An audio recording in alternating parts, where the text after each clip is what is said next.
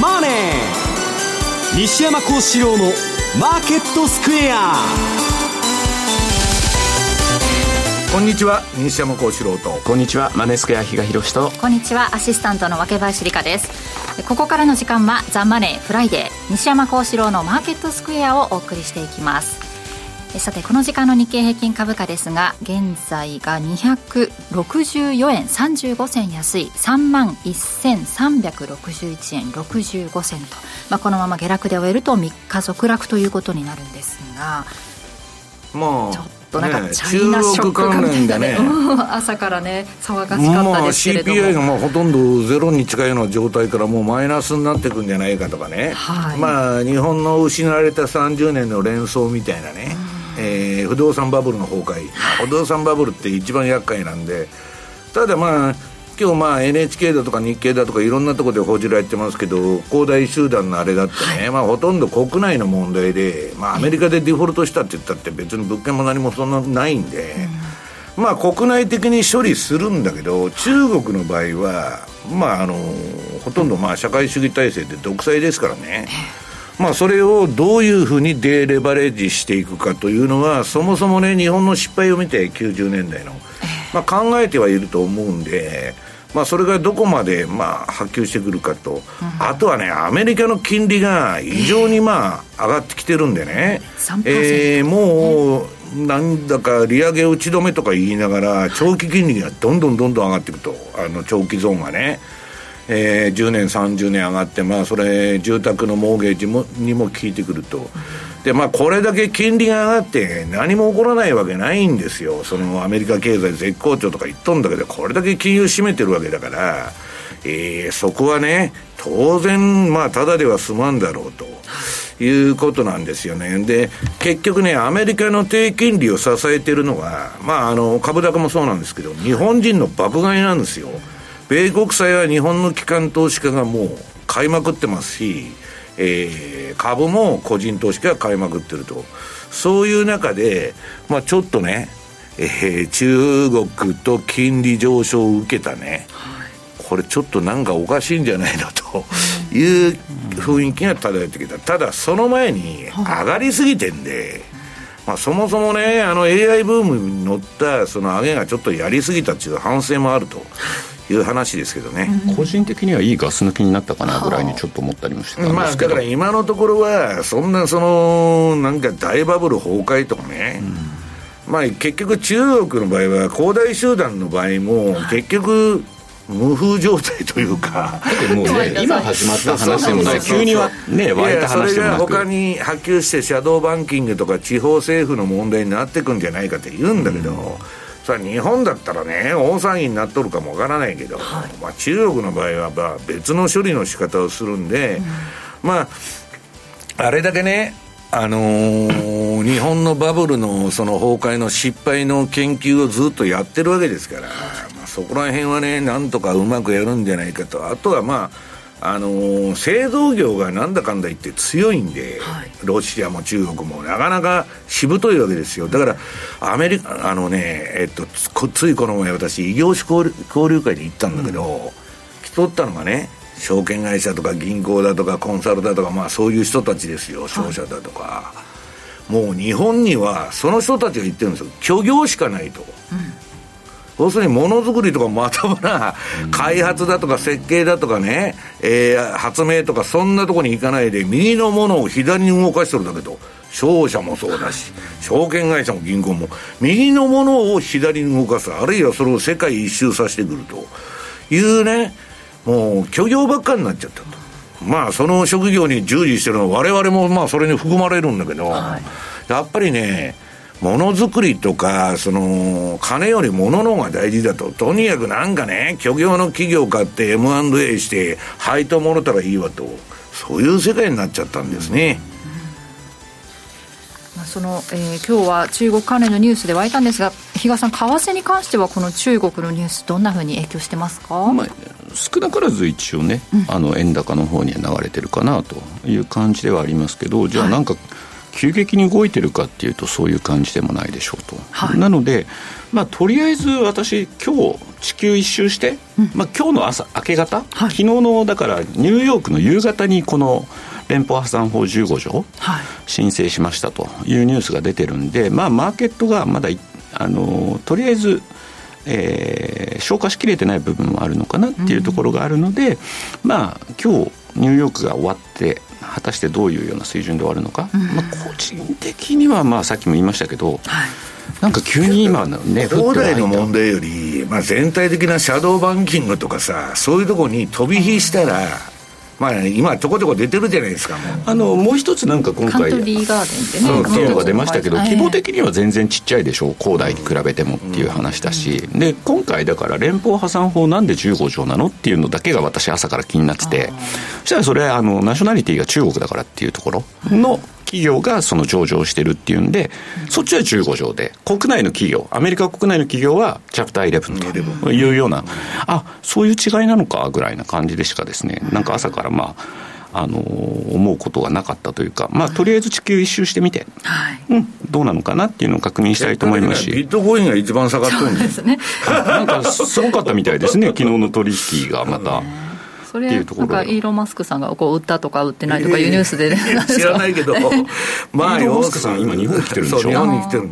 あのいや、それはね、まあ、あれなんだけど、結局、金利上がったのが一番効いとってね、まあ、まあ、むしろ中国のその問題よりも、金利の上昇を言い訳したね、まあ、株だとか、ゴールドだとか、ビットコインとか、まあ、みんなめった打ちになったと、昨日のマーケットでは、いうことだと思うんですけどね。今香港市場が2%弱の下落となって香港反戦指数ですね。1.86%の下落となっています。この後そのあたりの影響について伺っていこうと思います。この番組 YouTube でも同時配信しております。資料もご覧いただきながらお楽しみください。動画については番組ホームページの方をご覧ください。そして投資についての質問なども随時受付しております。ホームページの方からお願いします。ザ・マネーはリスナーの皆さんの投資を応援していきます。この後4時までお付き合いください。この番組はマネースクエアの提供でお送りします。広島の皆さん、9月9日土曜日に広島市で無料投資セミナージャパンツアーを開催します。ティア、墨の絵織物、メディロム、キッズスマイルホールディングス、ニューアートホールディングスが IR プレゼン。そして桜井英明さんが今年後半の株式相場を展望し、注目銘柄を解説します。お申し込みは、ラジオ日経ウェブサイトから、抽選で100名様をご招待。締め切りは9月1日必着です。Thank you for listening to ラジオ日経。ラジオ日経第2放送の音楽専門チャンネル、ラニーミュージックでお送りしているリクエストコーナーの特別版が、期間限定でお聴きの第1放送に登場。RaNi Music All Request Hour on RN1 Shuffle。本日この後夜9時30分から。Stay tuned! Stay tuned.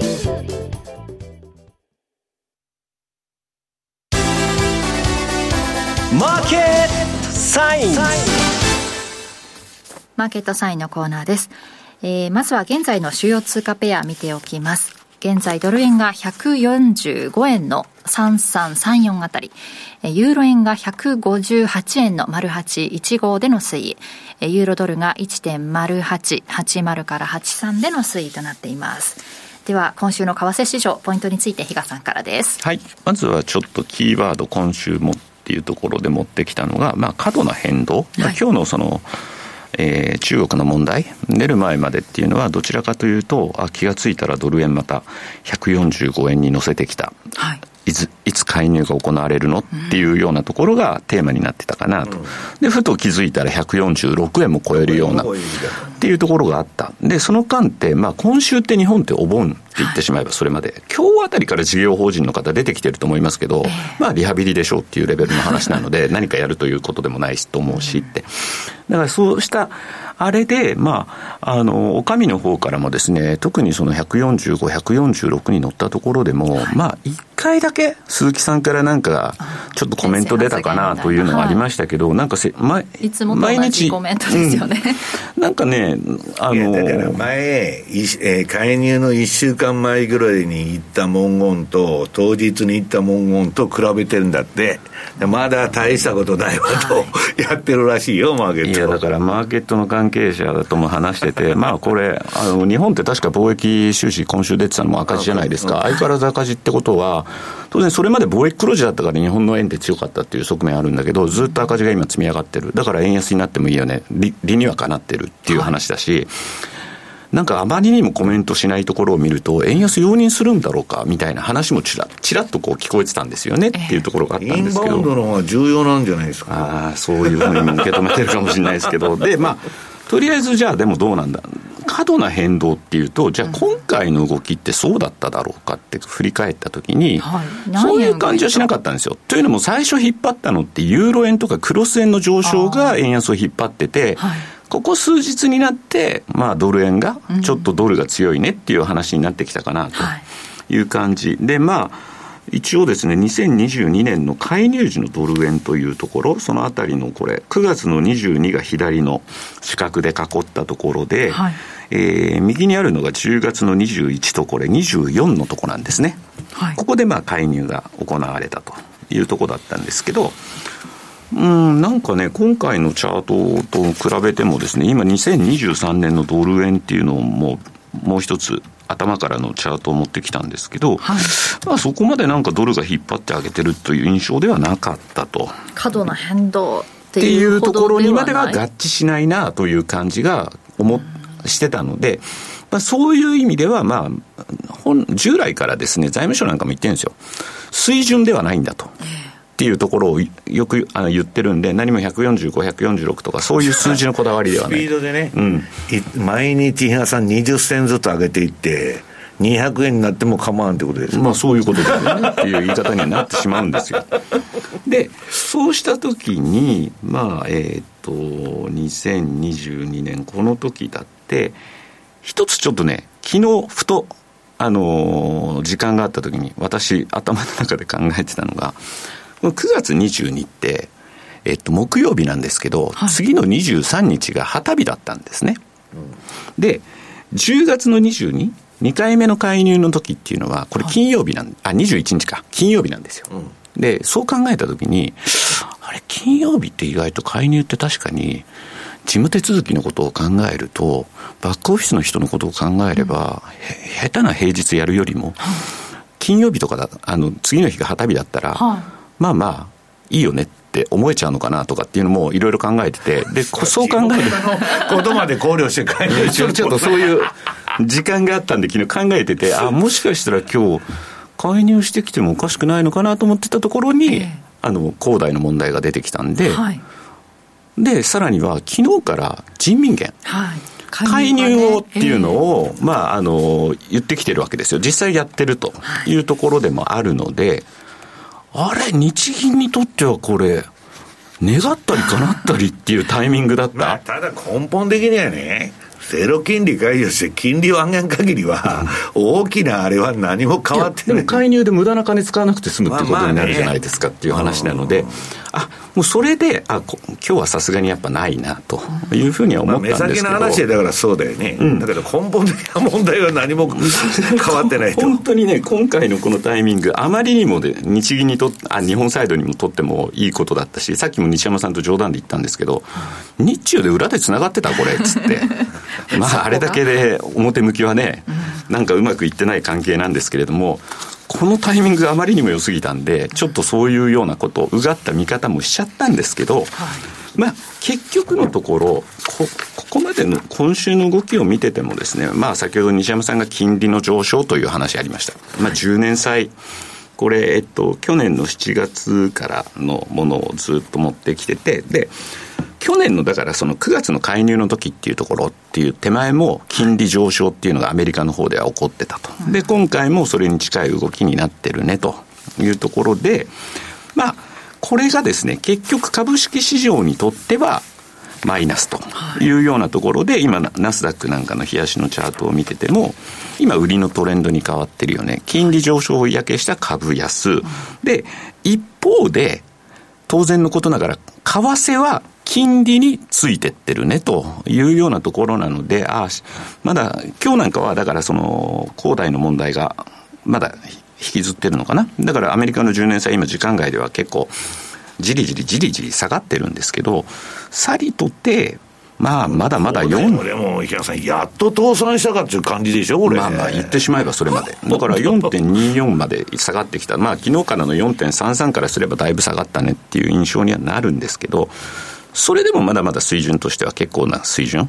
で、FOMC 議事録が今週出てましたけど、結局9月もなんかやりそうな雰囲気になってきたし、まあその先だってまだわかんないよねと。いうようなところから、まあ、アメリカの10年債なんかこういう動きになってるかなというふうに思うわけなんですけど、はい、一方で、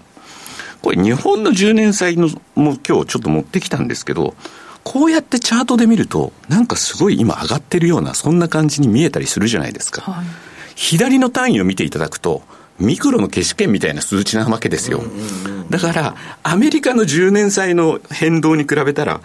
0.001刻みのような話をしてるわけですよ、実は、日本って。だからそれで金利差縮小？金利差拡大って言ってるのも、金利差拡大はその通り。縮小なんていうのは、全くもって起こってないでしょう。何にもわからんじゅうそうなんです。この形だけ見ると、結構日本の金利も上がってきたじゃないみたいな感じに見えちゃうんですけど。桁が違うじゃないですか、桁が。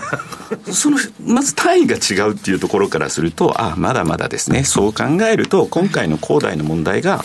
まあ、えっ、ー、と、今日のニューヨーク終わっても、ある程度落ち着いてくるようであれば、結局のところ金利っていう側面に、まあ、また目を向けられていく。なので、結果としてはですね、まあ、円安っていう今の流れっていうのは変わらないんだろうなというふうには一応思ってますと。はい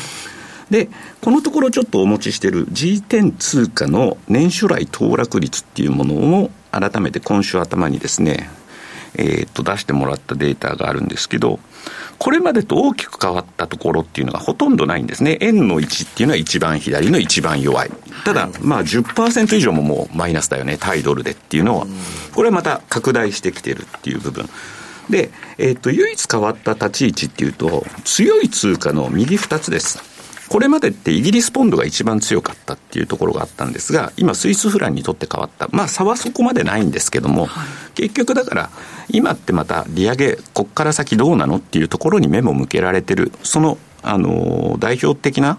国がこういう右の方にいて、結局のところこの立ち位置が変わらないっていうことは、やっぱり、えー、っと、よりイギリスポンドであるとか、すみません、うちはスイスフラン扱ってないんですけど、ユーロっていうところと、円っていうの、円の弱さっていうのを考えれば、当然のことながら円安っていう流れはまだまだ変わんないんだろうと。で、えっ、と、一つユーロ円の今日週足っていうのをまず持ってきたんですけど、これね、ちょっと標準偏差ボラティリティを見ると、ちょっとね、見えにくいんですけど、実はこれ、あの、私もアプリですぐに確認したんですけど、はい、あの、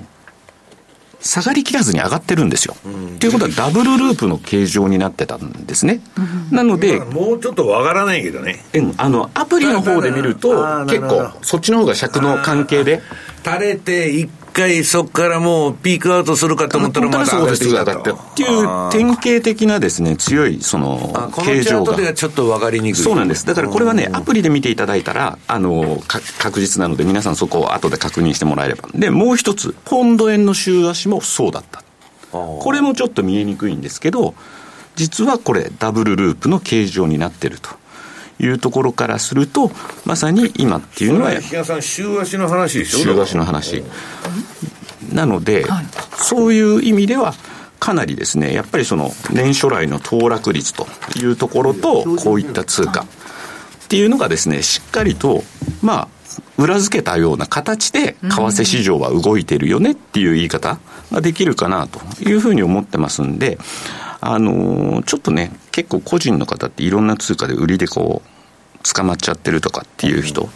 もいらっしゃるかとは思うんですけど、うん、あの、今一度ですね、これでじゃあ、こっから例えば中国、恒大の問題で下がるんだとかっていうふうに思ってらっしゃる方もいらっしゃるかもしれないんですが、はい、チャートで今の形状がどうなってるかっていうのは、やっぱりそ、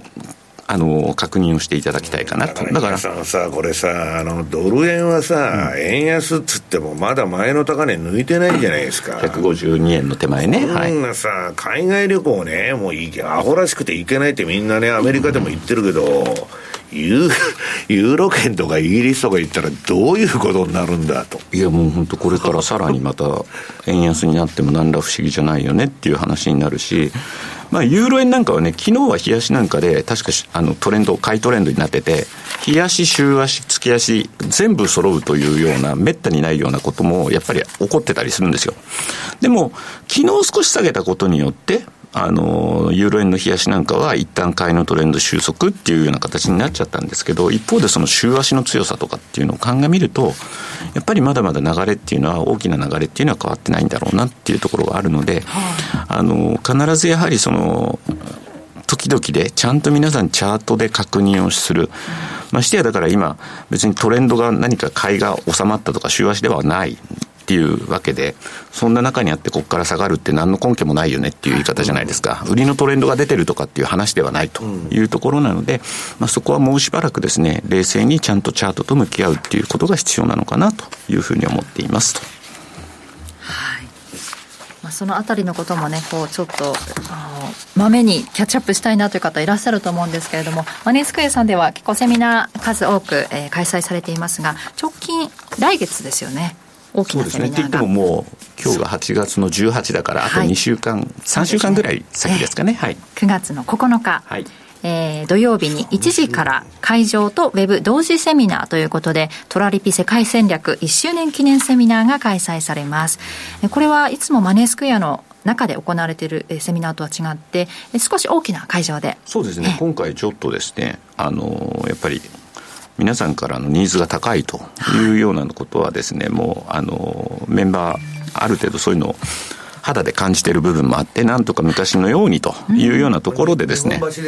これ、日本橋のベルサールの会場を使って久しぶりっていうか、懐かしいね。ですよね。まあ、そういう意味ではですね、まあ、西山さんはじめ、あと、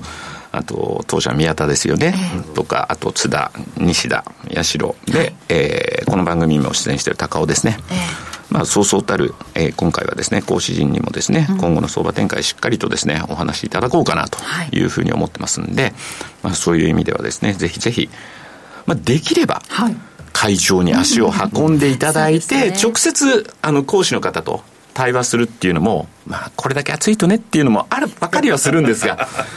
まあ、せっかく。10月まで暑いらしいんで。せっかくのね、機会ですんで、ぜひ皆さん会場に足を運んでいただくっていうこともご検討いただければというふうに思ってます。うん、どなたでもお申し込みいただけるということですので、トラリピ世界戦略1周年記念セミナー、これはラジオ日経マネースクエア共催となります。えー、ラジオ日経のイベント一覧のところに、えー、このセミナーの名前がありますので、リアルで参加するか、YouTube ライブで観覧するか、それぞれ希望の参加方法のボタンをクリックしてお申し込みください。締め切り9月の7日木曜日夕方5時となっていますが、定員に達し次第お早めに申し込みを終了する場合もございますので、あらかじめご了承ください。えー、開催場所、ベルサール東京日本橋ということで、銀座線、東西線、浅草線の三越前駅 B6 出口直結ということで、非常にだからそういう意味でもアクセスもね、便利な会場だと思います。9月9日だとまだちょっと暑いかもしれないのでね、うん、駅直結だとありがたいなという感じのセミナーですので、はい、ぜひともお申し込みください。さて、ここからは西山さんにその中国の影響を聞いていこうと思うんですが、中国の不動産バブルの崩壊と世界的な金利上昇ということですね。はい、まあ、そんな私は中国の事情に明るいわけじゃないんですけどね。えーまあ、ここに来ていろんな、まあ、かなり中国関連のレポートが一斉に、えっと、向こうの証券会社から出てきて、で、まあ、中国はね、もう CPA も何も全然上がらなくて、もうデフレになってるっちゅう話なんですよ。で、デフレというとね、えー、日本のあの90年でバブルが崩壊して、えー、最初株がバーンと下がって、その後不動産バブルが崩壊したのが走ってね、はいまあ大変な時代だったんですけど、まあそういうふうになるんじゃないかと。ところがですね、中国っていうのは資本主義の特徴を持った社会主義ですから、要するに、まあ赤い資本主義とか言われたのに一党独裁でね、なんかことが起きても、えー、すぐ始末しちゃう。で、みんな中国おかしいおかしいって言うんだけど、そういうことやってるから。日本も、えー、アメリカも全く同じで、これ相場見てたって何してたって国家管理相場って言われてるんですよ。だから貧富の差が開きすぎたことによって、アメリカもバイデンという社会主義政権ができたわけですよ。日本は昔からね、ゴルバチョフがあの、日本は社会主義だってあの、ソ連の言ってたぐらいですから、ずっと社会主義なんですよ。そうすると、国家管理相場ですから、システムが壊れるまで、その根本の、まあすぐ救済、まあなんか PK をするとかね、金ばらまくとか、そういうことで収めちゃうんですよ。だから、割とみんな騒いでない。またどうせ救済して終わりだろうと。でも今回まだそういう動きが見られてないっていうのがこれまでとちょっと違うかな、うん、一応あの利下げだとかそういう動き出てるじゃないですか。ばらまきが何もないじゃないですか。いやいや、だから中銀総裁がヘリコプターマネーやってくれって言ってんで、まあそのうちやるんじゃないかと。ただ、えっと、リーマンショックを作ったのは中国のね、あの勘違いの財政出動なんですよ。で、中国その当時めちゃくちゃ金持ってたんで、何でもできたんだけど、今世界中どこも金がない。だから、比嘉さんがよく言う、ない袖は触れないっつうやつですよ。触れないと、結局、将来に飛ばしていく。先送りしてなんとか、えー、その間に景気回復したらいいなというやり方になるんじゃないかというふうに思ってる。ただ、あの、恒大のはね、今日まあ、やっと倒産したんかいと。いうくらいの話で、えっ、と、出てきたんだけど、まあ人民元が動いてるのも、最近あの、どこも中国と原建ての直接取引やってるじゃないですか。うん、そういう連中が、まあ結局人民元下がったら損するから、売却しとるのが多いらしくてね。なんか、投資家の動きというよりは、そういう国家単位の動き、ゴールドもそうですよね。中央銀行が今買ってるだけど、えー、個人投資家はあんま動いてないと夏休みで。そんな話で、で、まあ、そうは言いながら、資料の2ページ。えー、っと、なんだっけ、この中国国際信託がね、数十の商品で利払いを期限までにできなかっただとか、えー、その横、まあ結局、なんだっけ、か、主要銀行の下方修正ね。みんな下方修正されてると。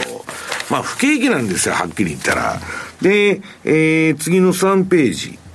これはね、中国の、まあ、ローンがもう、えー、パンクしてると。ね、か、金返せない人とか増えてると。で、えー、っと、その横で、うん、結局、中国政府がね、ちょっと景気後退を甘く見てたんじゃないかと。いうのはあれなんですけど、ただ中国の今の景気後退見てると、あの調子に乗っててね、はい。えー、そのままほっといたら今のアメリカの IT バブルじゃないけど、アリババとかあんなんがバンバンテンセントとか上がって、バブルしててもおかしくないんだけど、それは習近平が意図して潰したわけでしょ？自分のその体制を維持するために、ハイテクを、だからジャックマーとか追い出されちゃって、まあ半分国有化企業みたいになってるわけですよ。だからそれはね、まああえて意図して、まあ、そういうその、今の体制維持のために、まああんまり調子に乗ってね、自由主義だとかハイテクだとか言ってる人を懲らしめたということなんで、でまあ結局ね、貧富の差なんですよ、これも。もうあんまり一部の人だけ金持ってるっていうのはもうその社会がやっていけないと。でまあ、いろんな問題出てんだけど、中国はね、7月の消費者物価と生産者物価の両方が対前年比で、えー、下落したと。これはまあ2020年のコロナ以来初めてだと。だから中国はロックダウン解除で、えー、回復する回復するって言っとったんだけど、なんかさほどでもないじゃんという話になってるわけですよ。だから、うんと、次の4ページ。まあこれ中銀総裁がね、ヘリコプターマネーやってくれと。要するにもっと緩和しないとダメだよ。大体あの、中国みたいな体制の国でね、あの、本当だったらですよ、GDP なんて10%ぐらい成長しないと、な3%成長とかそんなんでやっていけないんですよ。な農村部とかそんなん。いや、だから、ちょっとやばいんじゃないのという話が出とるんだけど、まあ、今出してる、まあ、えっと、その後何やったんだ、えっと、小出しのね、利下げとかそんなんでは収まらんから、どっかでまあ金ばらまいてくださいっていう話になってると。で、うん、株に聞いとるのは中国の話もあるんだけど、えっと、こんな中国が新、えー、なんだ、えー、深刻なね、デフレになってきて、えー、世界にデフレを輸出してると言われてるんですよ。昔は失業を輸出してたとかいろいろ、何でも輸出、輸出しちゃうんですよ、中国が。で、今、デフレ輸出するんじゃないかと。そうであるならば、世界中金利が下がって叱るべきなのに、世界中金金利が上がってる。これはね、あの例のあの ESG ファンドがもうどこもやらなくなったと、私が昔から言ってる ESG なんていうのは助成金ビジネスで、大企業を儲けさすためにね、SDGs とか全部やっとるわけで、あんなまでっち上げなんだと。で、みんなブラックロックから何から今降りちゃって、その ESG から。だけど、そのグリーンニューディールっていうのはまだ生きてるんですよ。日本なんか真剣にやっとるじゃないですか。環境がどうのこうのとか言って。で、それによってね、結局、そういう狂気がもたらしたインフレ。で、まあ、サプライチェーンはね、その、えー、ロシアとウクライナの衝突からもうおかしくなってるし、回復したって言っとってもね、完全には戻らないんですよ。で、えー、私が物の値段海外からなんか仕入れようとか思って、あのー、買おうと思って見ててもめちゃくちゃ高いですもん。まあそれは円安もあるんだけど、どうもね、えー、物がないっていう話になってる。で、アメリカの方が気にしとるのは世界中金利上がってんだけど、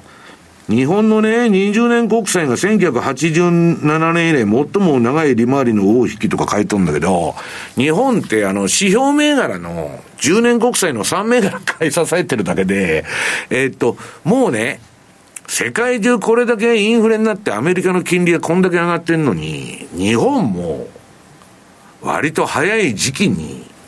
えー、今のマイナス金利だとかね、イールドカーブコントロールを放棄するような事態になるんじゃないかっていう見方が根強いわけですよ。ただ日本国内にいる我々としては、上田さんの話聞いてたら、これはあげ、あの、そんなもんは解除は来年かいと。いうことになっとるけど、そこら辺の温度差がひどいんだけど、でね、えー、っと、えー、6ページの CPI を見てもらうと、これね、日本の CPI、これ3.3って出てる。で、中銀の政策金利マイナス0.1ですよ。異常な、異常低金利でしょ、これ。で、それからスイス、台湾、タイ,、えー、タイだとかマレーシアとか並んできて、デンマークとか、えー、チャイナと。で、中国は、えー、CPI0% になってるじゃないですか。で、まあ、最も政策金利は、えー、3.55だというようなあれでね、いや、中国が、あの14億のあの中国経済が、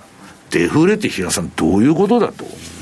これ結構深刻なんですよね、早い話が。あとこれやっぱり見てると、アメリカと逆転してるってことも一つポイントなんですよね。そうそうそうで、それでなんで日本マイナス金利なのっていうところですよね。そうそうそうね。だって日本の方がインフレ高いんですから。う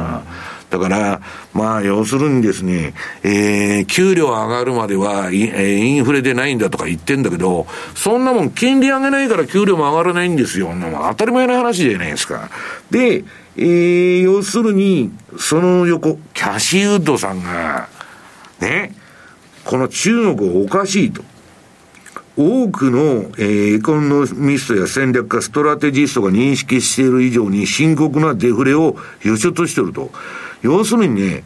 えー、昨年のタイトルでの人民元の15%下落により、PPI インフレは、えー、15%上昇しないとおかしいのに、計算上は。えー、マ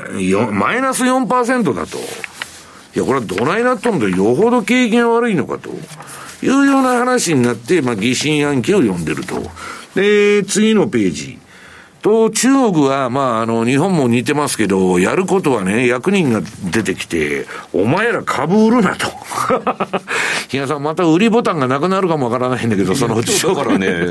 上海株ね、スタートからプラスだったからね、あれ、それやったかなって思いましたよ。いやいや、あの、前、あの、何の問題の時だったっけ？ありましたよね。ネット証券で、買いのボタンしかないってどういうことだと。それをすぐにできるんですからね、すごいですよね。いや、だから窓口指導ですよ。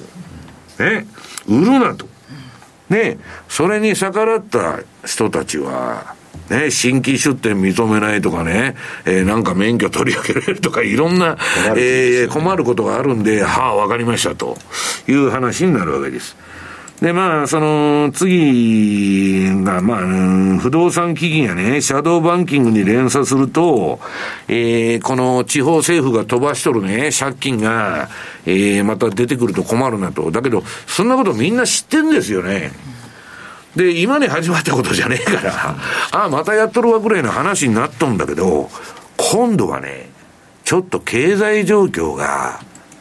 えー、過去10年とかに比べて一番悪いから、ちょっと油断してると危ないですよ、という話になってる。で、なんだっけ。うんと、これはゼロヘッジの8ページの記事ですね。中国のね、えー、シャドーバンキングの大手が支払いをできなくなってると。まあ、1兆元ですからね、金額が。そういうとことか、まあ、あと中国への投資が減っちゃって、今中国呼び込んでるんだけど、もっと中国に投資してくれて、国を挙げてやろうって言ってんだけど、まあ、アメリカがね、今、脅しで中国なんか投資したらお前らどうなるか分かってるやろな、みたいなことまた、今度は片方ではそういうことやってんで。出ていくところの方が圧倒的に今多いでしょう。うん、だけどね、出てくにもね、なかなか皆さん出てけないらしいんですよ。いろいろ面倒な、えー、処理があってですね。で、それはいいんだけど、うんと、投資したい中顧客が全然おらんと。うん、法律事務所も上がったりだと、本当現地に行っていろいろそういうね、えー、コンサルとかアドバイザーとかね、そういうのが上がったりだと、対中国は。で、えー、そうこうしている中ね、8月15日に、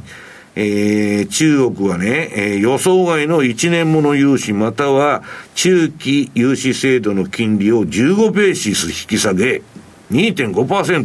としたと。これが2020年以来最大の引き下げらしいんだけど、15ベーシスで、そんなもんね、池谷さん。それこそ何なんだと。いう気がするんだけど、まあ要するにちょっと利下げしたと。で、うんとね、それでもね、この中国の危機は、チャンスだっていう人もいて、これまで何も問題になってねえじゃねえかと。で、おしめは買いだみたいな話もあってね、中国株をリス、うん、などリスク資産下落で売り込まれる資産の買いを準備と。いや、ファンドっていうの？は必ずこういうね、今サンフランシスコが暴力都市になって、誰も住めないとんで、不動産がガラガラでね、えー、二足三門で売りが出てると。それ買う人いるんですよ。で、結果的に長いことを辛抱して、リグったりするわけですよ。あるいはデフォルトした国の債権買って、で、裁判に持ち込むわけ。で、それでね、大儲けするとか、そういう、えっとね、ファンドの中にはね、法律事務所みたいなところがたくさんある。訴訟を打って儲けると。まあね、世の中いろいろ、ファンドっていうのは我々の昔の感覚で運用しとるとこだったんだけど、なんだかよくわからないなと。で、えー、っと、まあ中国はそのぐらいなんだけど、アメリカのね、はい、えー、方がもうこれ、これだけ金利上がってくると、今のね、えー、うなぎ登りに増えてるあの借金ですよ。債務上限からまたバンバンバンバン借金が増えて、で、財政赤字を補填するために、えー、あるいは政府の当座預金に現金を補充するために、膨大な量の国債を売却しなきゃいけないと。で、そんなこんな時給が悪い中、金利上がるの分かってるじゃないですか。で、だから高い金利になっちゃうわけですよ。まだまだ借金してファイナンスしなきゃアメリカやっていかないと。何しろ1ドルの経済成長を指すのに5ドル使っとる国ですから。そうするとね、え、っと、これは日本が今買ってる形になってるんですよ、米債も。あとみんな引き上げてるけど、まあ、ちょっと、えっ、ー、と、7月、7月ちょっと、6月、7月ちょっと増えたらしいんだけど、それでもまあ、米債の買い手がね、えー、なかなか難しいと。これでは金利が上がるでしょうと。で、えー、アメリカの10年国債の、えー、金利を見てもらいますと、これ私のマーケットナビゲーターの冷やしで、ピンク色が買いトレンド、えー、水色、シアンが。だからこれ金利上昇トレンドっていう感じですよね、債券の場合は。だからこれ、金利で見てますから、皆さんに分かりやすいように、あの、債券の単価にしても何のことか分からんで、で、パーセントで見てんだけど、これはまあ、あの、ピンク色が金利上が、上昇局面。で、水色が下落局面なんで、また上がってきまして、えっと、前の高値をちょっと払ってきてんでね、そうするとこの前の高値がもう見えてきてるわけですよ。射程距離ですよね、これ。ね、みんな今5%までいくっちゅう話になってる。そうするとドル円も比嘉さんそんな下がらんやないかと。いや、逆にまた上でしょうっていう話にしかならないし。いう話になっちゃう。かろうじて、だから2年債が5%をつけそうでつけないっていうのが今、あの、なんか、もどかしいかなと思って見てますけどね。うん、そうだね。これで、えー、なんだ、えー、一番この金利上がって何が困るかって住宅ローンなんだけど、えっとね、商業業不動産はちょっと万歳気味になってんだけど、えー、個人の住宅需要は全然強くてね、で、なんか建設会社も不足してんで、ウォーレン・バフェットなんか、あのー、建設会社に投資しとんですよ。あの住宅だとかなんだとかに、今度新規投資したのそれだけなんだけど、で、えー、っと、えー、今、モーゲージのね、えー、あれが上がって、30年住宅ローン金利が、えー、2000年以来最強の7.53になってると。だけど、いまだに住宅には効いてないんですよ。だから、これね、これだけ金利上がっとんのに、あの、アメリカっていうのは収益還元法っていうのがあってね、金利と不動産価格は連動するんだけど、今のところしないと。ただ、いつか、これタイムラグを置いて効いてくるだろうというのは間違いないだろうって言われてる。だから、えー、まあ23年ぶりの高水準ですから、ついこの前まであの、ゼロ、ゼロとは言わないけど、安い金利でね、3%だとかなんだとか借り取ったのが、今7.5%だと、これはえらいこっちゃと。いうことでございます。で、えー、もうやっとることがね、借金でとにかく歳出が成長だっちゅう国になっとるんで、えー、13ページですね。政府が金ばらまくとそれが成長なんだと。それは中国もアメリカも日本も全く同じなんですよ、そういう意味では。で、そういうものはね、バナナ共和国だともう、な発展途上国と一緒じゃないかと、やってることは。で、えー、商業用不動産の暴落、金利の上昇、爆発する連邦予算。ね、もうこんなもんで、えー、将来ね、連邦税の3分の1が利払いになると、このままいったら。だから、えー、こんなことはね、えー、要するに、商業用不動産はすでに破壊されてるし、これから借り換えだとかロールオーバーだとかね、企業も借り換えをさせてもらえないとか、あるいはより高い金利を要求される可能性あると。で、その次のページ、えー、今の金利っていうのはね、これだけ比嘉さん、皆さん急激にね、若林さん、めちゃくちゃな上げ方しとるんですよ。こんな急激に上げて、株も不動産も何も影響を受けないなんてことは、何も受けないなんていうのは普通はあるわけないわけです。ただ今のところは起きてない。だからアメリカ経済絶好調だとイエレンが自慢してますんでね。まあどこまでいけるかと。だから民主党政権としてはそれを大統領選挙まで、なんとか金ばらまきまくっても、この好景気を維持したいということだと思うんですよね。えー、そして日経平均株価は大引けを迎えまして3日続落となりました。やや、えー、下げ幅縮めて175円24銭安い3万1450円76銭で終えています。この後鎌田さんに詳しく伺っていきます。ここまでマーケットサインのコーナーでした。ラジオ日経プロネクサス共催個人投資家応援イベント in 名古屋を8月26日土曜日名古屋市中小企業振興会館メインホールで開催します。抽選で200名様を無料ご招待します。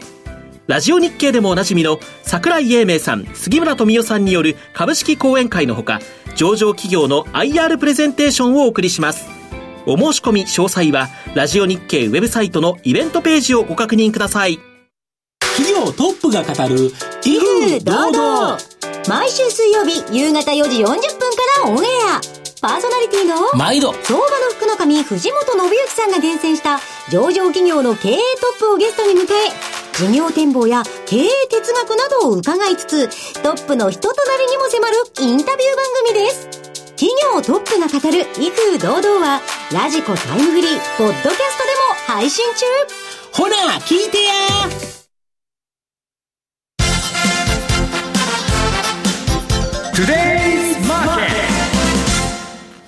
トゥデイズマーケットです。今日一日の株式市場の動きについて、ここからはラジオ日経、鎌田新一記者に伝えていただきます。鎌田さん、よろしくお願いします。お願いします。大引けは3日続落となりまして、日経平均株価175円24銭、0.55%の下落となりました。トピックスも15.77ポイントの下落で、2237.29ポイント。マザーズ指数においては6日続落6.73ポイントの下落で714.39ポイント。えー、これは安値、今年の安値を下回っているということですね。あの日経平均の一番安い値段が、まあ、朝の段階で350円安、でもその半分ですよ。175円安で引けたのはね。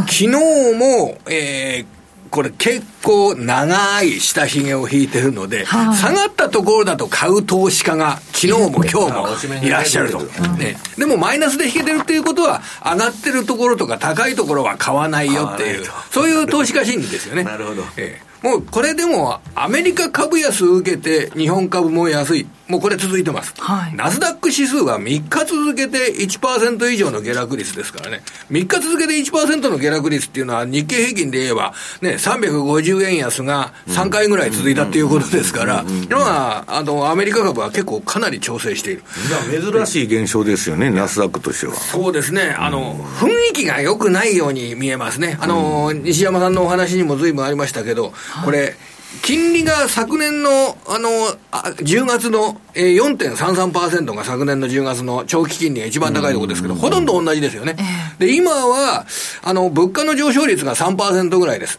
えー、これ、PC のデフレーターだとか3%。で、昨年の10月の時は6%ありました。だから、物価の上昇率は昨年の10月と比べると半分になってるのに、長期金利が同じということは、これは、要は、実質金利が高いってことですよね。そういうことですね。そうすると、この物価がそんなに上がらない状況の中で金利高いんだったら、これ、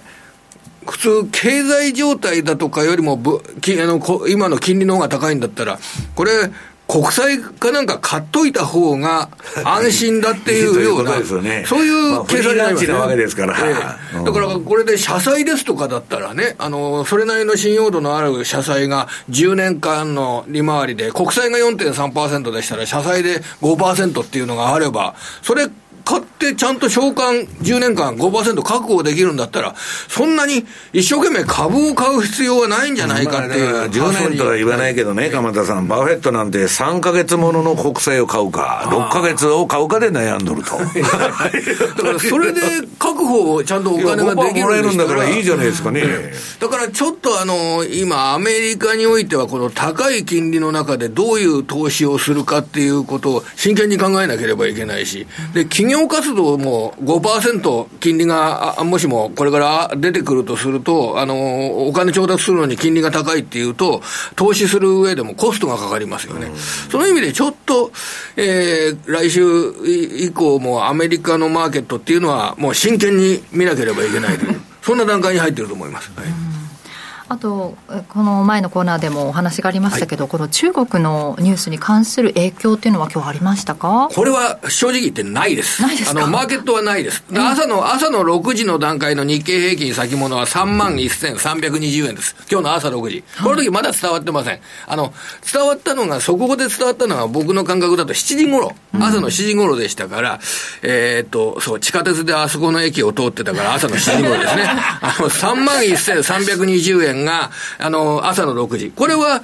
もう日経平均先物で朝の6時。これはまだ中国入ってないところです。それで今日の今先物の終わりで3万1470円ですから、高いんです。朝の6時より。だから、ち悪材料にはなってないということです。あの、だってあれ、アメリカにおけるデフォ、ね、あの、法的整理アメリカに資産なんてそんなないわけで、中国国内でやってるわけだから、これで、大体鎌田さん、もう散々、恒大集団がね、はいはい。バグランで話題になって、3年や間っとかぐらい。ですねと三年やっとかっていう話でしょ？これ、これむしろ、あのーこれで中国でもう、あの、完全に、あの、国家の方でそれを管理して、すべて処置を、処理を始めるっていうことになったら、これは、好材料か悪材料って言われれば好材料ですねそうそういうこれは好材料ですね。これは。もうかん、だってもう、そん、すごい長い間、恒大恒大っていう話で言ってるわけですから、もう、ここは、あのーもしもその話が進むんだったらですね、これは前向きに考えていいと思います。なんかあの団体旅行の、ね、が解禁になってっていうニュースがあった後だったから、はいその中国からの観光客はどうなんだろうとか、ね、インバウンドに影響しないのかなみたいなお話も出てるみたいですけど今週もでも中国経済については本当にマーケットの関心を呼んでますよね。はい、で、結局ではアメリカだとか日本だとかにその中国での生産を行っていた部分がこうリスクオフで、リスクを回避のために戻ってきて、それでアメリカや日本の投資が強いので、だからアメリカの経済指標が強く、出ていかれる中国としてははそれが抜けてしまった部分がマイナスに影響しているというふうに考えると、なんか結構単純化した考え方ですけどね、うん、割にしっくりくるのかなというような、ね、そういう捉え方をしました。はい。今日売買代金で見ても日経平均のプラスへの寄与度で見てもアドバンテストや東京エレクトロンなど入ってるんですけれどもこの半導体関連もちょっとこれが、ちょっとただ、アメリカのマーケット見ないといけないと思います。えー、これ、ね、日本とアメリカで日本の半導体関連株だけ上がって、アメリカの半導体関連株は下がるってこと、これは理屈の上では合いませんので、うん、今日は、あこの日本の半導体関連株は上がりましたけど、そのアメリカのマーケットで NVIDIA を軸とするような半導体関連株がちゃんと、えー、上がるかどうかっていうのは、これ見ないと何とも言えないですね。うん、でで、もう来週は、あの、NVIDIA の決算発表がありますからね。えー、結構ただこれね、ハードルが高いです、考えてみたら。はい、あの、3ヶ月前の4月締めの決算発表で、NVIDIA は5月から7月の売上高が、えー、4月締めの3ヶ月に対して5割増える。100億ドルを超えるっていう見通しを出してるんですよ。それを契機に、NVIDIA は急騰、1日で24%急騰。1日24%ですね。それで1兆ドル。だから、もしもそれが、ちゃんと1兆ドルの売上高を確保できないっていうことになったら、これは、あマーケットに与える影響、短期的には大きいです、まあ、NVD はね、まだ、まあ、実態があるからいいんだけど、AI 中だけでね、鎌田さん、みんなオーバーバリューに買われてるわけじゃん。はいはい、で、実際に蓋開けてみて、決算出たら、なんや、大したことないやないかいと。それ怖いです。それ一番怖いですよ、ね、それ怖いです。それ来週なんですよ。あ来週のアメリカ時間の水曜日なんですよ。で、それでもしも、NVIDIA が、あここ予定通りの計画ができなかったなんてことで株価が急落したら、他の IT 株なんかも下げますから、そういうことですよね。だから、これを警戒して、ひょっとしたら、今週のナスダックっていうのは、下げてた面もあるのかもしれません、ね、まあ、だけど、鎌田さん、TSMC がね、さほど強気なこと言っとらんのだから、大元の。そんなにめちゃくちゃ爆発的に儲かるんが一応気はなんとなくするんですけど。でも、それをベースに株価が上がっちゃっているんで、もう、えー、NVIDIA は。ううね、もう、えー、だから、だからちょっと怖いですよね。ねハードルが自分で上げてますから、かなり。あの、業界 えっていう期待外れの内容だったらどうしようっていう。それがあって、うん、あの、今週のナスダックが下がったという捉え方できると思いますね。もちろん金利上昇でナスダック下がるっていうのが 一般的な感覚ですけれども、はい、来週の NVIDIA の決算発表で期待外れになって、うん、IT 株全般が下がったら、当然ナスダックは下がりますから、それを警戒した面は今週はあるんじゃないですか。イーロン・マスクの、だからみんな言っとるんで、あの、今そういうこと言っとるみんな AI っつって、猫も杓子も犬も全部 AI こうとると。まあ、その NVIDIA の決算2023年5月から7月期の決算が23日の水曜日、来週、あ行われますがその他来週で注目している、えー、イベントありますか？これはアメリカの金利をこの見つめなければいけませんね、えー、それで、えー、ここれが例えば4.5%ですとかっていったものになった時にはあのショックを受けるっていうようなことは常に頭の中に置いといた方がいいと思います、ただあのほら、利上げだとか、年内の利上げ確率だとかっていうのは、そんなに上がってないんですよ。あの、3分の1ぐらいの確率しかないんですよ。あと3回の FOMC で利上げが1回でもされる確率っていうのは、今、あの、フェドウォッチだと3分の1ぐらいしかないんですよ。だから、あの、金融政策に対する考え方っていうのがぶれてるわけではなくて、あくまでもこの国債の価格化の低下の、ね、利回り国債発行しすぎでしょ。それだと思います。おそらく需給的な要因と考えた方がいいと思います。利上げだとか政策金利の話じゃなくて、大量に国債を発行しすぎてそれはおそらく、あの、上限の問題が、あの、発行上限の問題が、それが解決されましたよね。それで短期的にその国債の発行量が増加して価格が下にぶれてるっていうような、そういった需給的な面でアプローチした方がいいと思うんですよね。大きいですよね。そのあたり金利の動向を見ながら、はい、そして来週はジャクソンホール会議が週末にかけて行われると。これ東京の時間間に合うんでしたっけ、東京の時間は。バイデンの、えっと、講演時間発表されてますパウエルさんは23時、23時05分なので、えー、夜ですね、金曜日の夜ということになりますね。金曜日の夜はい。あね、なので週明けに反応する日本市場においてはということになりますよね。はい、はい、そのあたり注目していただきたい。ね、ジャクソンホールって荒れるイメージ強いんですけど、ええ、結局毎回何かしら荒れてるわけではなくて、はい、あの以前誰だ？あの人。あのグリーンスパンかな？彼がだからやった時に何かその先々のことでグリーンスパンショックみたいなのが起こったっていうそのイメージが強いがゆえに何か起こるみたいな イメージがマーケット関係者の中には残ってるんだけど、ね、世界の中銀はもうね鎌田がフォワードガイダンスやめちゃってるわけでデータ次第だって言ってんだから、予測もクソもないでしょ。だからそんなにねもしかしたら荒れないっていう感じでマーケットに対するなんかあの1年前ですとマーケットが上がりすぎたからそれを急を据えましたよね。だからマーケットの金利上昇に対してのこうアクションっていうんでしょうかね。そういったものがあったら面白いんじゃないですかね。面白いじゃ面白くないですけど。まあ、逆に金利下がるようなこと言うとか。それはでしょう。鎌田さん、利払いがね、このままでやっていけないんで、えー、金利下げたらかいっていう話ですから。それはでも財務省の話になっちゃいますね。そうそうそう。あとは上田さんがまたね、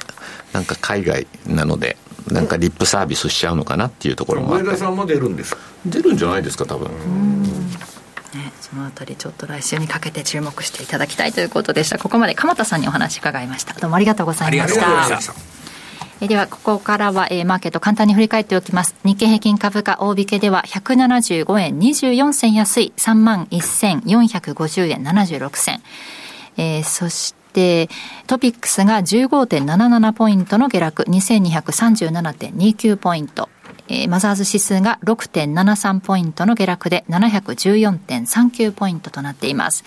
そしてプライム市場全体の商いですが、売買高は11億9796万株。売買代金は2兆8832億1400万円。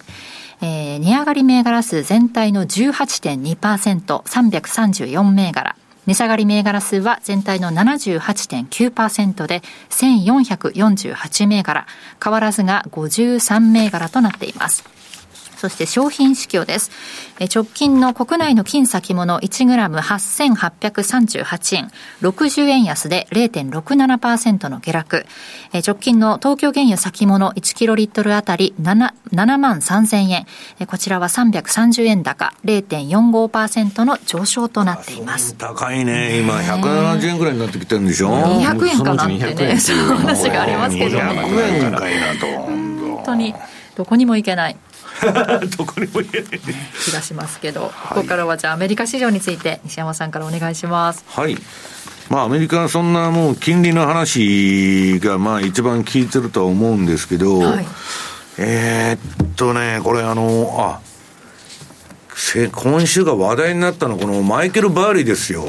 えー、この、うん、マネーショートっていうか、ビッグショート、アメリカの、えー、ビッグショートという映画で、はい日本ではマネーショートで、えー、これ私もこの映画見たんですけどね、まあ本も出てて、まあこれのモデルになった、まあ要するにリーマンショックで大儲けした人と、それをね予測して、で、正しく予測して、えー、リーあのリーマンショックみたいなあのサブプライム住宅ローンの崩壊にかけて儲けたって言われてるんだけど、この人3年間ぐらい苦労して、もうぜいぜい言いな。がら。ファンドから金出す、引き上げたりとかって。強制、あの、償還停止にしてね、なんとかしのいだっちゅうね、えー、非常に苦労して、まあ、えー、やってんだけど、まあ、もともと精神科医の人で、あちょっと変わった人なんですよね、この人、ね、あの時の苦労を考えたら、またこんなことよくやってるなって思いますけどね。いや、それでまあ、それについてはね、もう若林さんとなんか今週ちょっと別のあの、短編の動画を撮りまして、これ結構みんな見てくださってて、なんか1万7、8千人の人が見てくださってるんですけど、まあ要するに、マイケル・バーリーっつったら、まあ空売りと。いうのがパブリックイメージなわけですよ。で、この人、刑務所の株買ったりね、まあどうでもいい、あの、犯罪が増えるんで刑務所の株買ったり、そういうことをやっとったんだけど、ほぼ5年間何もしてなかった。で、えー、っと、3月ぐらいには、えー、っと、売れっつって、ツイートっていうか、今 X になったんだけど、ツイートしたわけですよ。一言売れですよ。何やこいつ何言っとるんやみたいな感じでみんなわーっとなったんだけど。で、6月頃には、間違ってましたと、私は。え言っとったんだけど、蓋開けてみて、この、えー、っと、株式のね、保有報告書をあの、当局に出さなきゃいけないんだけど、そのフォーム 13F、えー、っと、今週発表されたら見たら、めちゃくちゃ売っとるやんと。で、これはね、売りっつっても、先物売ってるとか CDF、ああの、なんだ、えー、CFD 売ってるとかそういう話じゃなくて、えー、っとね、えー、SP500 連動の SPY ってティッカーのね、まあ、あの、有名なあの ETF があるんだけど、はい、これまあ SP500 連動の ETF、うん、これを8億9000万ドル売ったと。で、えー、ナスダック100の連動の999、はい、これまあみんなやっとる銘柄ですけど、999の、えー、プットオプション。はいこれをまあ想定元本7億4千万ドル売ったと。まあオプションなんで想定元本なんででかく出てんだけど、まあ要するに16億ドルを空売りしとると。なんじゃそらと。ね、これ、プットの買いなんで損失限定なんですよ。こんなもん、日野さん、売っとって逆言ったら、一発で破産ですよ。そうでしょうね。まあ、オプションの売りっていうのはそれだけ危険なんだけど、儲けやすいんですけど、一発外れるともう、えー、読みの国に行っちゃうと。だけど、まあ、えー、っとね、それで面白いのはまあ、それでポートフォリオの93%だから、あれなんだけど、はいちょっとね、日本株は ETF の現物買っとるの。残りは日本株なんですよね。まあだからロングショートにはなってないんだけど、分量が全然違うから、はい、その売りと買いの両立てには最低取引みたいにはなってないんだけど、日本株はね、日銀様が買ってくれるんで、そんな下がらんやろと、いう話だと思うんですけど、まあそんなことで、えー、結構、えー、なんでこれはこいつなんか知っとるんかいと。いう話になって、まあ、バーリーのところにはいろんな垂れ込みがあるあるらしくてね、はい、ここが危ないだとかなんだとか言って、いや、本当情報が集まるんですよ。いや、どこのファンドが危ないとか、誰が大損してるとかね、まあなんか知っとるんかいって疑心暗鬼を呼んでんだけど、まあそれはともかくとして、まあ、えー、そういう行動に出たと。5年ぶりに。5年間何もしてなかったんだけど、いきなり大量売りを持ってきたと。で、ね、一方で、ウォーレン・バフェットさんはもうお休み状態で、まあ、もともと売買の回転率が低い人なんですけどね、えー、18ページ。これも、えー、っと、今週、えー、っと、月曜日に、月曜日の、まあ、日本時間の結構、あれだ、月曜日に出たのか。えー、バフェットのとこの報告書が出ましてね、保有の。えー、っと、あんまり動きがなくて、えー、っと、新規に買ったのはですね、住宅建設会社。テキサスに本社を置く住宅会社の DR ホーム。ワシントン DC の NVR。フロリダ州にあるレナート。この、えー、住宅のね、うん、建築会社を買ったと。だからあのー、なんだっけ、まあ、今なんか中古が深刻な供給不足とかね。そんなんで、うんと、この株3割ほど上がってるらしいです。だから商業不動産は万歳になっとんだけど、なんかこれから変なインフレになっちゃって、もう金利下がらないんじゃないかと、今の間に買っとけみたいな人も、まあ特に富裕層とか、まあ買っとるみたいな話があってね、まああれなんだけど、ただ、冷静に見るとですね、次の19ページ。バフェットはなんだかんだ言ってアメリカ株通期とかなんだとか言っとんだけど、この4、6月期も、えー、79億、えー、8100万ドルの売り越しですよ。これ3、三四半期連続売り越しなんですよ。皆さん全然強気じゃねえじゃん。で、そりゃそうでしょうと。今、バフェット現金ポジションって言うけど、現金って別に現金そのままね、単性預金みたいなの置いてるわけじゃなくて、トレジャリービルかや、日やさん5%金利が入ってくるんだから、無理してね、鎌田さんのさっきの話じゃないけど、上がるか下がるかわからんね、割高な株買ってですよ。損してるぐらいなら、配当利回りなんてもっと低いんですから。まあ、あのー、リスクリターンが合わないってことなんですね。債券買った方が楽で確実に儲かると。確実な方を取ろうということです。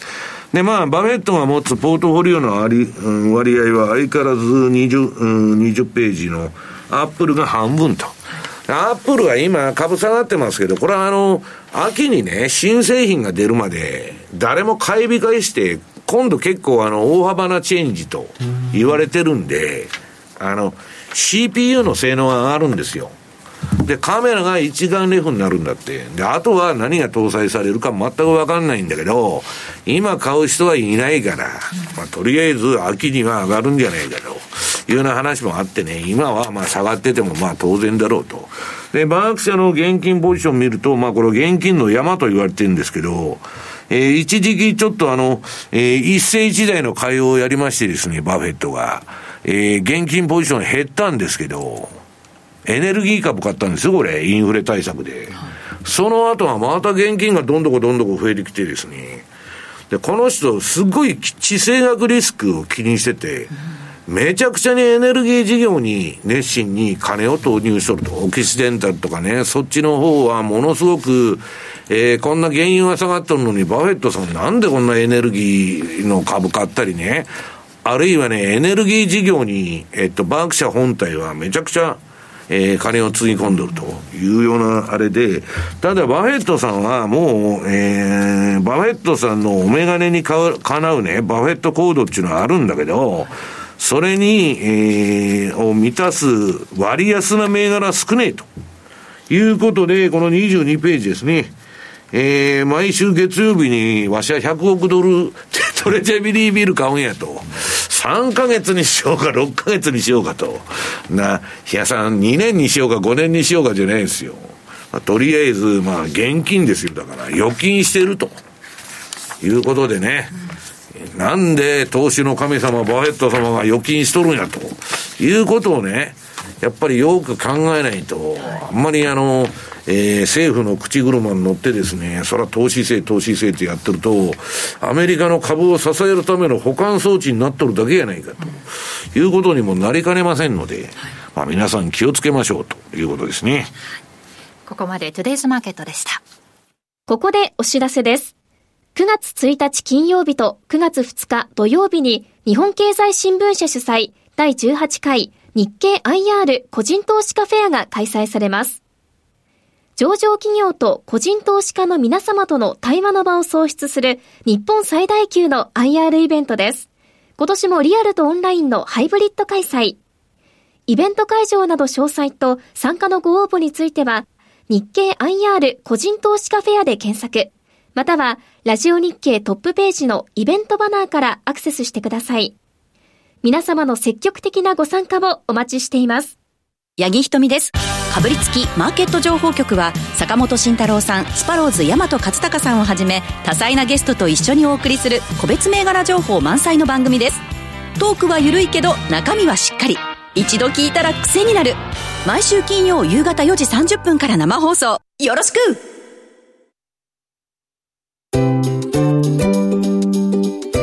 マネースクエアトラリピーボックスラップリピートトラップリピート僕の名前はトラリピトラップリピートトラップリピートそれを略してトラリピ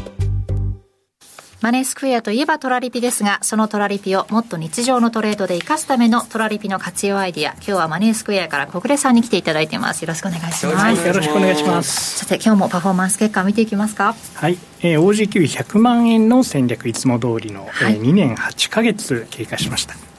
えー、前週から、えー、12回利益確定が増えまして、今回は1日2回ペースで結構たくさん積み上がったんですね。うん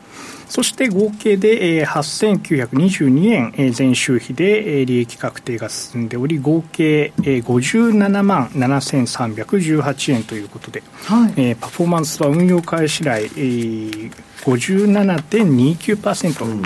やっぱり今回も評価損4393円ということで、ほとんど評価損のないような状況で、えー、動いています。うん今回ってこれ RGNZ のあれって入ってるんだっけえーと、これが火曜日のエンドなんで入ってないですね。っていうことはその後の方が逆に言うと動いてたよねっていう感じなので、ね。うん、じゃあ来週にまたその分が入ってくるかなと。はいことですよね、まあ、マーケットにまあそこまでインパクトなかったですけれど、うん、えー、今回の中国の、えー、恒大の問題だとか、まあ、こういったところがやっぱり中国の景気の減速というところを表していると思いますので、はい、まあ、そういった要素がやっぱり出てくると、うん、おまあ、王子お、えー、オーストラリアについては少し、まあ、リスク要因かなということで、マーケット大きく動くんじゃないかなとも思うんですけれども、ただ、売られるってことですまあ、売られるか、もしくはそれが後退する、えー、懸念が後退すれば買われる可能性もやっぱりあると思いますが、まあ、そういった動きが、えー、しっかりと、えー、収益に積み上がってくれるというのが、まあ、このダイヤモンド戦略の面白いところじゃないかなと思います、今日なんかでもちょっと上がっちゃってるんですよね、それがなんかね、えっ？と思っちゃってて、その中国ネタが出たのっていうのもあるし、あと、RBNZ って今回、割と高派だったんですよ、はい、あの金利自体は据え置いたにもかかわらず、今後の利上げの部分、ちょっと匂わすようなところがあったので、うん、そういう意味ではもう少しニュージーランドドル買いっていうのを進むかなと思ってたら、意外と今回そこまでいってないなと。思ってたので、個人的には10月って3日、4日で連チャンで、ここ、あの、RBA と RBNZ の政策会合あるんですよ。はい、で、そのあたりでまた金利、金融政策の明暗分かれる結果になれば、去年みたいな展開で年末にかけてのニュージー買いになったりしないかななんていうのをちょっと今漠然と思ってたりもするんですけどね。うん、じゃあそこまでの経済のこう強弱を表す指標にはちょっと動きがあるかもしれないと、いうことですよね。はい。まあ、そしてあと、えー、この OG9 に加えて、えー、ユーロポンド、えー、米ドルとカナダドル、はい、この通貨ペアを加えた3つのトラリピ世界戦略、はい、こちらについては、えー、合計300万で、えー、運用できる戦略ですけれども、えー、ほとんど OG9 が占めてますね、前週比16回ということで、それ以外の通貨ペアでは、えーと、2つ合わせて4回しか利益確定がなかったようです。多分来週でもね、ユーロポンドが数字として上がってくるはずですよ、うん、利確できてるはずなので、はい、あの結局、この先の利上げ観測の部分であの、さっき私見せたじゃないですか、ポンドの方が強くて、ユーロがそれよりも、まあ、ちょっと弱いぐらいなんだけど、強いよねと、うん、あの力関係がユーロポンドで今回、あのそういった動きにつながった。だからユーロが売られてポンドが買われたっていうのはこの通貨で、まあ、ようやくちょっと本領が見えてきたかなっていうところがあったので、久しぶりになんか利確っていうのが、あの、昨日とか、一昨日とかで見えてたので、それが次の、あの、数字に現れてはくるんじゃないかなというふうには思ってるの。のと、はい、ドルカナダは逆にアメリカドルが強かったんで、えー、ポジションメイクのような、そんな状況になった1週間だったかなっていう印象ですかね。じゃあそのあたり反映されればちょっと来週のこのリピート回数にね全通貨で材料が出て乗っかってくるかもしれないですか、まあ、どれかしらちゃんときっちり回ってくれればいいかなっていうところはあると思いますけど、はい。はい、バランスよく動かないものもあれば動くものもある、えー、こういうそうはい、そういう意味で設定してるんですもんね。バランスよくというのがこの3つ同時にやる意味だと思います。そうですねそして、まあ、ドルカナダ、今話題に出てきましたけれども、えー、えー、3枚目の資料で、えー、世界の主要な国と地域の、えー、インフレ率、コアインフレ率というものを持ってきました。はい、えー、ちょっと、えー字が小さくて分かりにくいところはあるかもしれませんが、はい、えー、まあ、結論言いますとカナダが今、えー、割とインフレ率で優等生なんですね。うん、えー現在のカナダのインフレ率が3.3で、えー、コアインフレが、えー、3.2ということで、えーまあ、日本が、えーまあ、そこにほぼほぼ並ぶような形でいるわけですけれども、えー、その水準までしっかりとインフレ率が低下してきたということもありますので、まあ、今後の金融政策を考えていく上で、まあ、最もその利下げに近いのはある意味カナダだと言えるかなと、まあ、そういうことですね。なるほど。えー、そう考えると,、えー、とドルカナダなんかについては、えー、やはり金利が低下するという可能性があると、やはりドルカナダは、えー、上昇する要因になっていきますので、うん。えー、ドルが上昇する。そうですね、ドルが上昇して、カナダが、えー、下落する、はい、なので、チャート的には上に上がる形ですね。なので、少しそのポジションメイクという形で評価損を膨らむタイミングもあるかもしれませんが、まあ、そういったところで、えーまあ、これからどの通貨ペアに新しく資金振り向けようかなというふうにお考えの方については、はい、えー、まあ、カナダはそういった事情もあって、えー、どちらかというと、先ほど比嘉さんが言ったような OG とか、そういったところが、まあ、面白いんじゃないのかなというように思います。まあ、利下げって言っても、じゃあすぐに行われるのっていう話はまた違いますからね。まあ、でもアメリカの方がちょっと利上げに前向きみたいなことになると。少なからずだからちょっとまあ利下げの話が出てくるのは来年の本当に春とかそれ以降なんじゃないっていうところ、なので結局のところそその間はやっぱりその時々の金融政策で今だったら目先どっちがまだ利上げの可能性があるかどうかっていうそこだけのあれで力関係決まりそうな気がしますけどね。続きですんでねいやだから結局のところ恩恵受けてるんですよ。実はあのカナダもそうなんですけど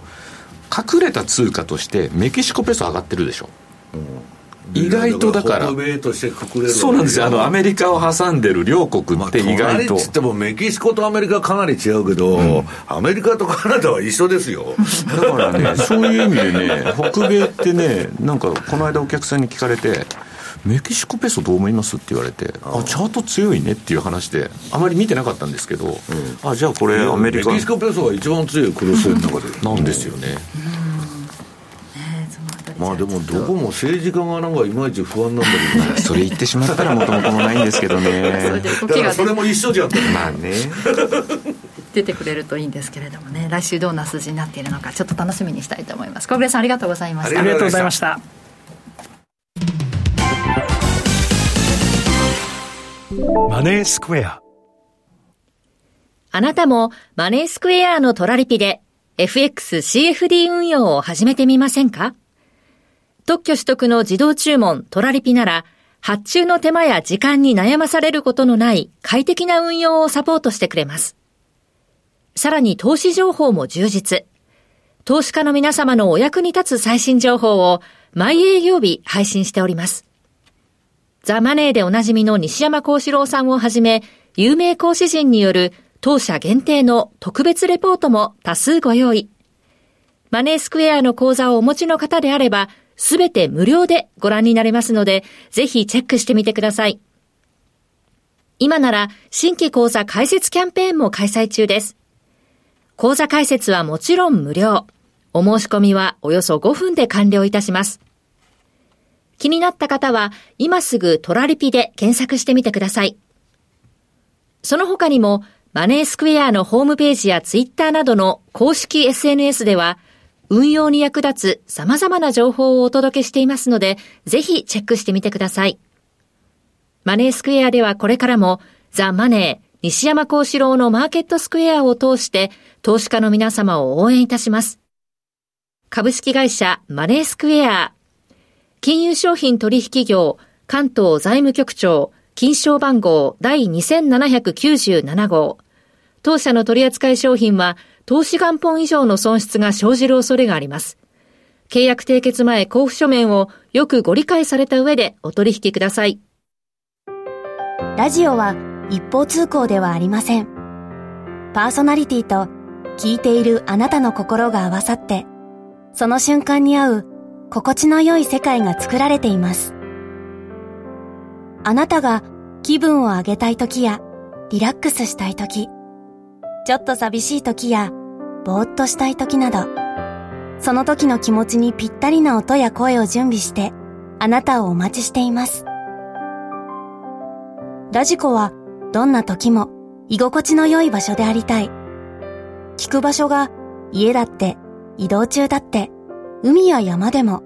あなたが耳を傾けるだけで、そこが一番の場所になるように。心が整えば、今日も明日も、きっといい日になる。さあ、心地の良い声を浴びていきましょう。世界を広げる音がある。ラジコ。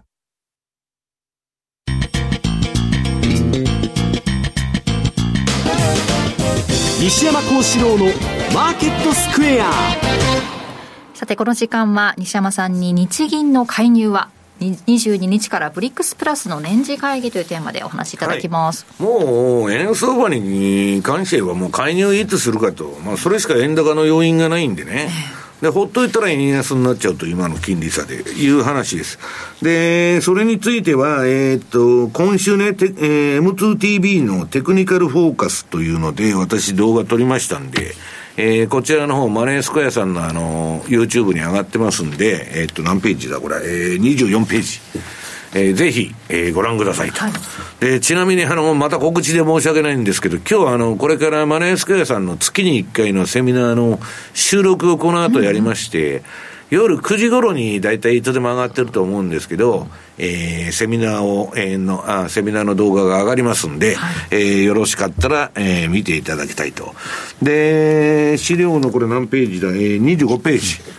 あのー、これ前からまあ、この番組で何回も取り上げてたブリックスのプラスのですね、年次総会っていうのは8月22日からいよいよあって、まあ、金本位制のね、えー、ブリックスの、えー、新通貨を発表するとわーわー言われとんだけど、まあ、ブリックスって言ってもですね、まあ、ブラジルとかよくわからないし、インドは、えー、我が道を行くの、その日和見市率か中立で、得しようという戦略を取ってるもんでね、えー、そんなロシア、中国にだけにすり寄ることはないだろうと、アメリカにもいい顔する人。で、まあ、あの、南アフリカなんちゅうのは、あの、イギリスの管理下にありましたんでね、これもそんな賛成してブリックスのその、えー、通貨万歳みたいなことになるとは思わないんだけど、どっちにしたって、ロシアと中国は、今アメリカの二正面作戦でね、もう団結してるわけ。まあ、アライアンスって言われてんだけど、だから、えー、このブリックスとですね、上海協力機構っていうのは、もう近い将来合併するんじゃないかと。要するにあの、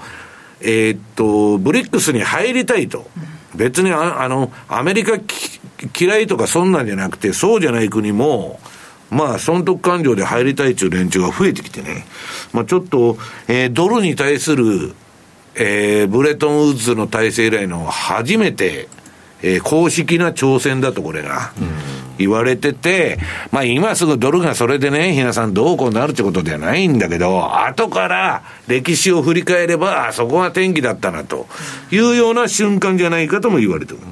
で、GDP がもう、かってと全然違いますからね、中国とインドと合わせただけで。あと、まあ、その次の26ページが、その、まあ、アライアンスって言って、まあ、この、ロシアと中国、まあ、製造業、資源、まあいろいろね、うん、まあ軍事力も合体すると、ちょっとアメリカも脅威だなと。でアメリカ経済のネタとしてはですね、えー、27ページ。これね、1日、えー、これからアメリカの公的債務って2032年まで毎日ですよ。52億ずつへ、52億ドルずつ増えると。だからこのままほっといたらね、アメリカの公的債務って10年以内に50兆、50兆ドル超えちゃうと、こんなもん持続不可能ですよ。いくら先送りって言ったってね。で、今、アメリカの公的債務の支払い利,、えー、利払いっていうのは、過去1年間で8750億ドル増加したと。増加ですよ。で、もう予算のね、かなりの部分を利払いだけで食われちゃうみたいなね、ことにもうなりかねないと。で、あとはね、アメリカ少子堅調堅調って言ったんだけど、あの、小売店がみんな、そんなことないって言ってて、それはね、あの、クレジットカードで、これなんだ、負債が1兆ドル超えたと。もう、カードで消費してるだけと。あとはね、イードカーブはもう最近誰も言わなくなったんだけど、今の逆イードって1928年以来の水準になってると。本当に景気後退は起こらないんだろうかということですね。ここまで FX マーケットスクエアでした。私、ラジオ日経の番組を聞き逃しました。ラジオ日経公式マスコットのラニーです。そんな時は、ラジコのタイムフリー機能です。放送後1週間以内なら、その番組の再生を始めてから24時間以内に、合計3時間分まで聞くことができます。ラジオ日経は全国放送だから、日本中どこでも聞けます。タイムフリー機能で好きな時間にラジオ日経を楽しめるんですね。スマホでパソコンで、ラジコで聞こう。ラジオ日経。政治がわかるポッドキャストが配信中です吉野直也の日経切り抜きニュースホットなニュースを熱く伝えます日経のベテラン記者が最新の政治ニュースを総まくり。経済の視点からも詳しくお伝えします。毎週火曜日の配信です。詳しくは番組ウェブサイトをチェックしてください。マネースクエア。投資戦略。えーさて、ここからは、この後ね、セミナーに、えー収録行かれるっていう西山さんのお話だったんですけど、9時頃にアップされる、えーマネースクエアのセミナーがあるということですが、えー途中でもご紹介しました、トラリピ世界戦略1周年記念セミナーのご案内です。今回のセミナー、今年2023年の年末までの相場展望とともにトラリピ戦略について集中して学べるセミナーで総勢6名の講師が結集しています。えー西山さんはじめ津田さん、マネースクエアの津田さん、そしてエリオット波動の宮田さん登壇されますので、ぜひとも、えーこの会場にね、お越しいただきたいなということです。えー今回のセミナー、リアル参加、YouTube ライブ、観覧、どちらの参加方法でもお選びいただけるセミナーとなっています。イベント会場は、え地下鉄銀座線、東西線、浅草線、三越駅の B6 出口直結のベルサール東京日本橋という会場です。このセミナーにリアル参加に先着100名様、YouTube ライブ観覧に先着500名様を無料でご招待します。参加の申し込みはオンライン限定となっています。ラジオ日経のイベント一覧のあるページ、えー9月9日、東京、ラジオ日経マネースクエア共催、えーセミナープロジェクトのお申し込み欄から、えーリアル参加、もしくは YouTube ライブ観覧、それぞれのご希望の参加方法のボタンをクリックしてお申し込みしてください。締め切り9月7日、木曜日の夕方5時となっております。定員に達し次第、早めに申し込みを終了する場合がありますので、あらかじめご了承ください。えそれぞれ当選者にはメールで会場参加のご案内、もしくは YouTube ライブ観覧アドレスを開催前日までにお送りいたします。たくさんのお申し込みお待ちしております。そして、えー来週はジャクソンホール会合。そして、でまあ、さっきの話で言うと、西山さんの介入云々っていう話で言うと、私思ってるのは、まあ、仮仮に介入が行われたとしても、去年って、えっと、その9月、10月って、5、6円程度だったんですよね、その日の高低差って。今回はある程度、もうみんな待ち構えてるようなところもあるでしょうと。